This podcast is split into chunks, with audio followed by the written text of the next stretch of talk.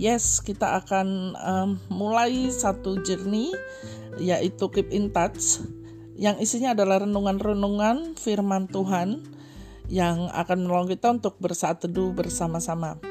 Nah, untuk in touch yang pertama ini kita akan sama-sama melihat dari Yohanes satu ayat satu sampai lima.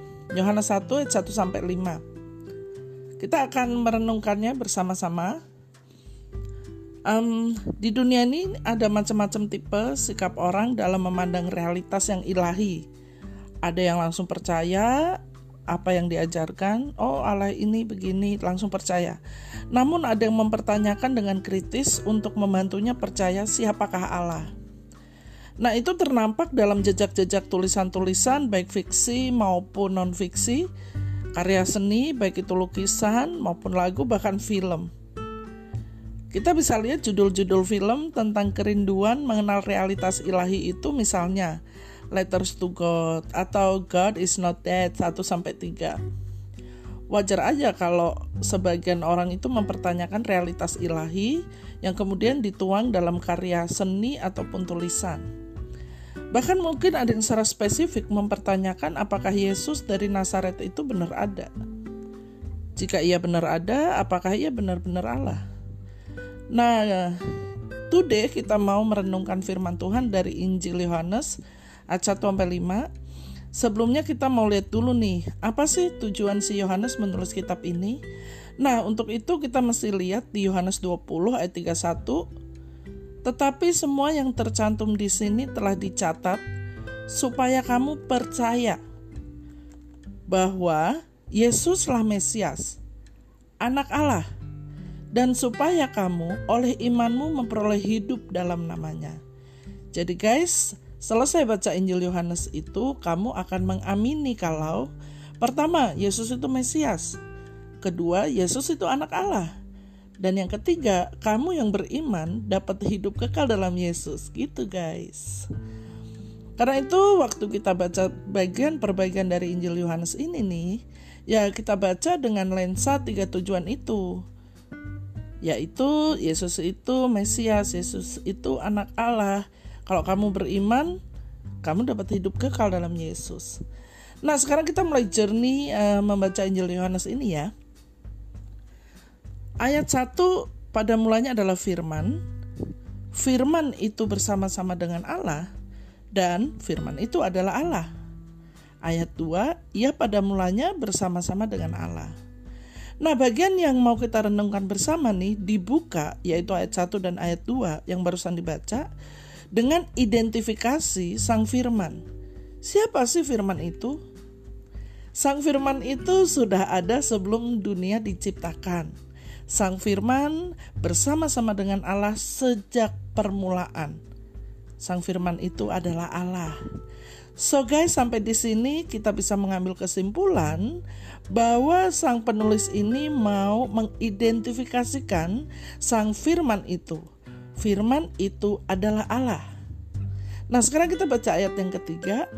Segala sesuatu dijadikan oleh Dia, dan tanpa Dia tidak ada sesuatu pun yang telah jadi dari segala yang telah dijadikan.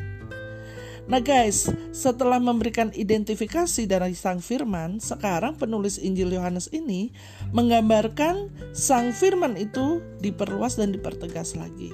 Firman yang adalah Allah itu menciptakan atau menjadikan segala sesuatu. Dia menciptakan segala sesuatu. Dia ini bukan ciptaan, melainkan pencipta segala sesuatu. Nah, jadi bagian yang kedua ini kita belajar firman itu adalah pencipta segala sesuatu. Tadi yang pertama, firman itu adalah Allah. Sekarang yang kedua, firman itu adalah pencipta segala sesuatu. Sekarang kita mau baca ayat yang keempat. Dalam Dia ada hidup, dan hidup itu adalah terang manusia. Guys, dalam firman itu ada kehidupan. Hidup di dalam firman adalah terang. Di dalam Sang Firman yang adalah Allah dan pencipta segala sesuatu ada hidup dan terang manusia. Nah, sekarang ayat yang kelima. Terang itu bercahaya di dalam kegelapan, dan kegelapan itu tidak menguasainya. Terang itu bercahaya dalam semua kemungkinan menunjuk kepada terang yang datang ketika Kristus memasuki dunia dan sekarang bersinar. Coba kita baca dan bandingkan dengan satu Yohanes dua ayat delapan.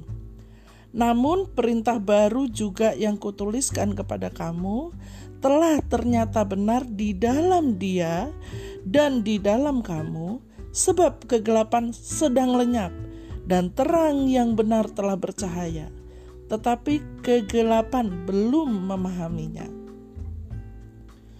So guys, hari ini kita belajar kalau firman itu adalah Allah, firman itu adalah pencipta segala sesuatu, dan di dalam firman itu ada hidup yang adalah terang manusia. Nah, sekarang kita akan merefleksikan bersama-sama apa yang telah kita renungkan tadi. Segala pertanyaan tentang realitas yang ilahi secara khusus tentang Yesus Sang Firman itu menemukan jawabannya dari perenungan kita hari ini. Apakah betul Yesus itu anak Allah? Apakah iya dia itu Allah? Nah, itu kita temuin nih di renungan yang tadi kita baca. Firman itu adalah Allah. Firman itu adalah pencipta. Di dalam firman ada hidup dan terang manusia. Dan kalau kita baca pasal satu ayat empat belas Injil Yohanes ini dikatakan, ehm, firman itu telah menjadi manusia dan diam di antara kita. Dan kita telah melihat kemuliaannya, yaitu kemuliaan yang diberikan kepadanya sebagai anak tunggal Bapa, penuh kasih karunia dan kebenaran. So guys, yuk kita percaya pada Sang Firman yang adalah Allah, yang adalah pencipta, yang di dalamnya ada hidup dan terang manusia. Well ya, percaya itu mudah kalau gak ada masalah, ya gak sih? Tapi jika hidup itu terasa lagi gak bersahabat, entah karena masalah dari dalam diri, gue banyak anxiety, atau um, ya menyalahkan diri terus menerus, atau bahkan masalah dari luar. Percaya sama keberadaan Allah yang memberi terang itu benar-benar butuh perjuangan kan? Nah, pada masa pandemi ini tentu ada perjuangan masing-masing ya kan? Entah yang kerja ada pengurangan karyawan sehingga harus ekstra kerja, ekstra kerja keras, atau yang kerja dari rumah bergumul dengan koneksi internet. Belum lagi yang jadi guru nih, selain adaptasi sama model pengajaran sistem online yang juga ya dia harus menyesuaikan. Belum lagi interaksi sama murid yang gak sama lagi. Kalau di kelas kita bisa lihat reaksinya sekarang online. Well, gimana caranya membangun komunikasi? Belum lagi koneksi internet juga. Hadeh. Buat yang kuliah dan yang sekolah, jam-jam rawan ngantuk mesti dengerin dan liatin guru ngomong. Ya mungkin lama-lama kita gak ngerti dan jadi ngantuk ya kan. Terus kita mesti ekstra karena tugasnya lebih banyak. Harus kerja tugas, harus kerja tugas. Eh, hey, by the way, uh, bukan hanya kita loh yang berjuang. Para orang tua juga sangat berjuang, harus menyediakan kuota yang cukup buat anak-anaknya. Mereka juga harus menyesuaikan dengan sistem belajar yang baru itu. Nah, semuanya bergumul. Si, begitu banyak masalah loh. Gimana masih bisa percaya sama Sang Firman yang adalah Allah dan pencipta? Well guys, tinggallah di dalam terang itu. Karena terang akan memimpinmu kepada iman yang membuatmu terus memandang pada Sang Firman. Dalam perjalanan kehidupan kita ini, berjalanlah dalam terang yang memberi hidup, yang akan menuntunmu selangkah demi selangkah berjalan di jalan yang Sang Firman itu tempuh. Tuhan menyertai kita.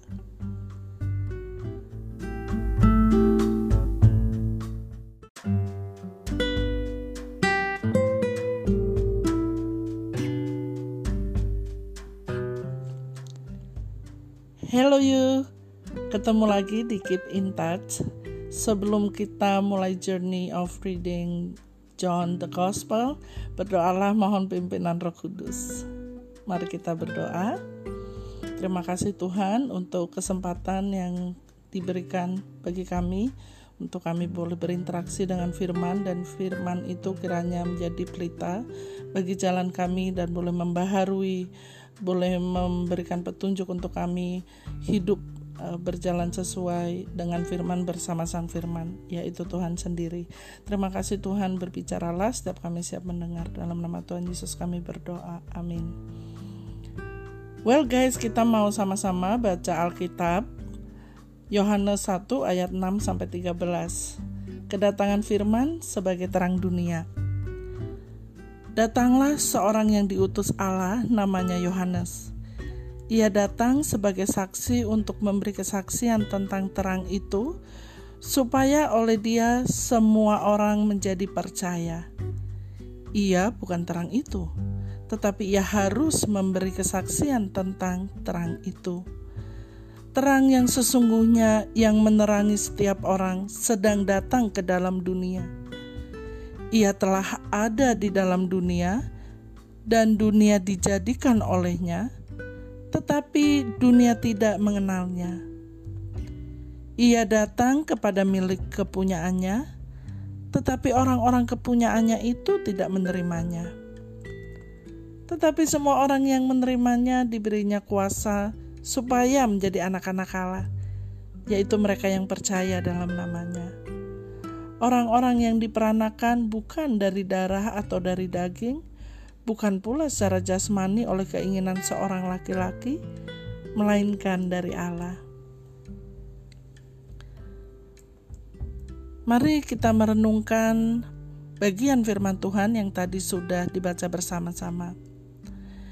Well guys, today kita melihat dimulainya siklus baru yang menjelaskan apa yang dikatakan di ayat satu sampai lima.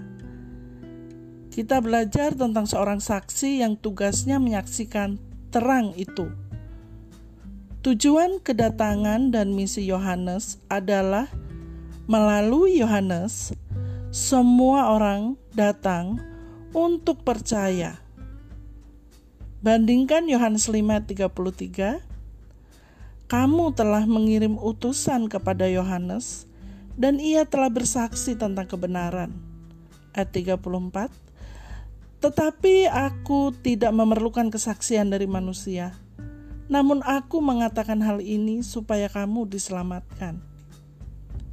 Ayat tiga puluh lima, ia adalah pelita yang menyala dan yang bercahaya, dan kamu hanya mau menikmati seketika saja cahayanya itu. Di sini untuk pertama kali iman diarahkan. Munculnya terang tidak secara otomatis memunculkan pengakuan dan penerimaan, sekalipun orang itu mungkin mendengarkannya. Di sini jelas bahwa kedatangan terang menuntut suatu pilihan. Orang harus mau meninggalkan kegelapan yang melingkupi dan memenjarakannya, dan datang kepada terang. Bandingkan Yohanes tiga dua puluh satu, tetapi barang siapa melakukan yang benar, ia datang kepada terang, supaya menjadi nyata bahwa perbuatan-perbuatannya dilakukan dalam Allah. Dan delapan ayat dua belas, maka Yesus berkata pula kepada banyak orang, katanya, akulah terang dunia, barang siapa mengikut aku, ia tidak akan berjalan dalam kegelapan, melainkan ia akan mempunyai terang hidup. Ayat delapan menambahkan bahwa Yohanes sendiri bukanlah terang itu. Pernyataan ini gak bikin si Yohanes jadi kurang kelihatan, melainkan berfungsi untuk menandai keunikan posisi Yohanes dalam sejarah keselamatan sebagai seorang yang menunjukkan kepada kedatangan terang yang sejati itu. Ayat sembilan dimulai dengan mengatakan bahwa terang yang disebutkan di ayat lima adalah terang yang sejati, yang menerangi setiap orang melalui kedatangannya ke dalam dunia. Sejati berarti asli, yaitu fakta dari apa yang diklaim oleh terang itu adalah kebenaran. Di sini sejati juga memiliki arti yang secara jelas atau eksklusif berhubungan dengan keunikan Yesus. Karena keunikannya, terang yang sejati itu menerangi setiap orang. Melalui kedatangannya ke dalam dunia, terang itu diperuntukkan bagi setiap manusia dan oleh terang itu sendiri ia dapat hidup. Kedatangan terang itu tentu saja bukan hanya saat kedatangannya, tetapi juga kedekatannya dan aksesibilitasnya. Well guys, ayat sepuluh berbicara lagi tentang reaksi negatif dunia terhadap kedatangan terang itu. Dunia di mana Logos datang adalah dunia yang Dia ciptakan. Ironisnya, dunia malah tidak mengenalnya. Bukan karena ia seorang yang asing, tapi karena dunia dijauhkan dari Dia. Sebagai dunia yang diciptakan oleh kuasa firman, dunia adalah keseluruhan ciptaan, khususnya dunia manusia, yang menjadi milik Allah dan berdampingan dengan anak Allah yang adalah objek kasih ilahi. Akan tetapi pada waktu yang sama di sini dan di beberapa tempat di Injil, dunia berarti juga manusia yang dijauhkan dari dan bermusuhan dengan Allah. Dalam arti dunia itu di luar Allah. Mengenal bukan hanya masalah intelektual, tetapi menunjuk kepada keterkaitan total. Mengenal itu berakar dalam suatu pilihan yang mencakup bukan hanya intelek dan bukan hanya hati, tetapi juga kehendak manusia. Jadi, tidak mengenal firman berarti menolak suatu hubungan dengan Dia. Umat milik Allah tidak menerimanya dengan menunjukkan reaksi negatif terhadap kedatangan dan karya Logos ini. Bandingkan dengan Yesaya empat puluh tiga ayat dua puluh satu, umat yang telah kubentuk bagiku akan memberitakan kemasyhuranku. Hal ini terjadi sebelum inkarnasi Logos. Agaknya hal ini merupakan situasi historis yang nyata yang digambarkan oleh sang penginjil bagi para pembacanya. Tetapi penggambarannya di sini dilakukan dengan latar belakang yang sangat menentukan dari firman yang kekal. Karena itu, penolakan terhadap firman merupakan perlawanan yang misterius dari salah dan salah dari ciptaan terhadap penciptanya, dari manusia terhadap penebusnya, dan dari umat Israel terhadap Allah. Ya, so sad. Siapakah semua yang menerimanya yang dimaksud di ayat dua belas? Nampaknya semua yang menerimanya itu adalah mereka yang melawan arus, yang memutuskan hubungan dengan pola umum dunia, pola berpikir, pola hidup, dan pola bertindak. Mereka lebih lanjut digambarkan sebagai orang yang percaya dalam namanya, yaitu mereka yang menerima Dia, siapa Dia, sebagaimana Ia menyatakan dirinya. Di Yohanes, menjadi seorang anak selalu berakar dalam suatu kelahiran baru dari Allah, dari roh, atau dari atas. Itu berarti suatu bentuk eksistensi yang secara total baru. Hak istimewa menjadi anak-anak Allah adalah khusus dan eksklusif. Itu bukan kualitas natural yang dimiliki setiap manusia sebagai makhluk Allah. Bukan juga hak Israel yang tidak dapat dicabut sebagai miliknya. Sebaliknya, hal itu merupakan pemberian yang diberikan hanya kepada mereka yang percaya kepada firman. Well guys, di sini kita bisa ngelihat sifat dua sisi dalam urutan penebusan, yaitu pemberian Allah dan tanggung jawab manusia. Again, sifat dua sisi dalam urutan penebusan, yaitu pemberian Allah dan tanggung jawab manusia. Nah guys, yuk komitmen yuk untuk ngelawan arus. Hmm, maksudnya adalah sekarang hidup kita itu kita hidupi dengan nilai-nilai Kristus, nilai-nilai kerajaan Allah. Gimana caranya? Ya, setiap hari mengikut Tuhan dalam pola berpikir, bertindak, dan berbicara. Guys, ini adalah proses ketaatan dan kebergantungan sama Allah seumur hidup kita, sampai kita nanti pulang ke rumah Bapa. So, dalam perjalanan, kalau kamu ngerasa belum totally bisa ngelawan arus, belum bisa totally taat, gak usah sedih. Bangkit lagi, minta tolong Tuhan. Dan bersama dengan komunitas, kita bisa menghidupi dan menghidupkan nilai-nilai kerajaan Allah. So, bangun lagi, bersemangat lagi, bersama dengan komunitas. Kui sabi kui, kamu gak sendiri, Tuhan besertamu. Soli Deo Gloria.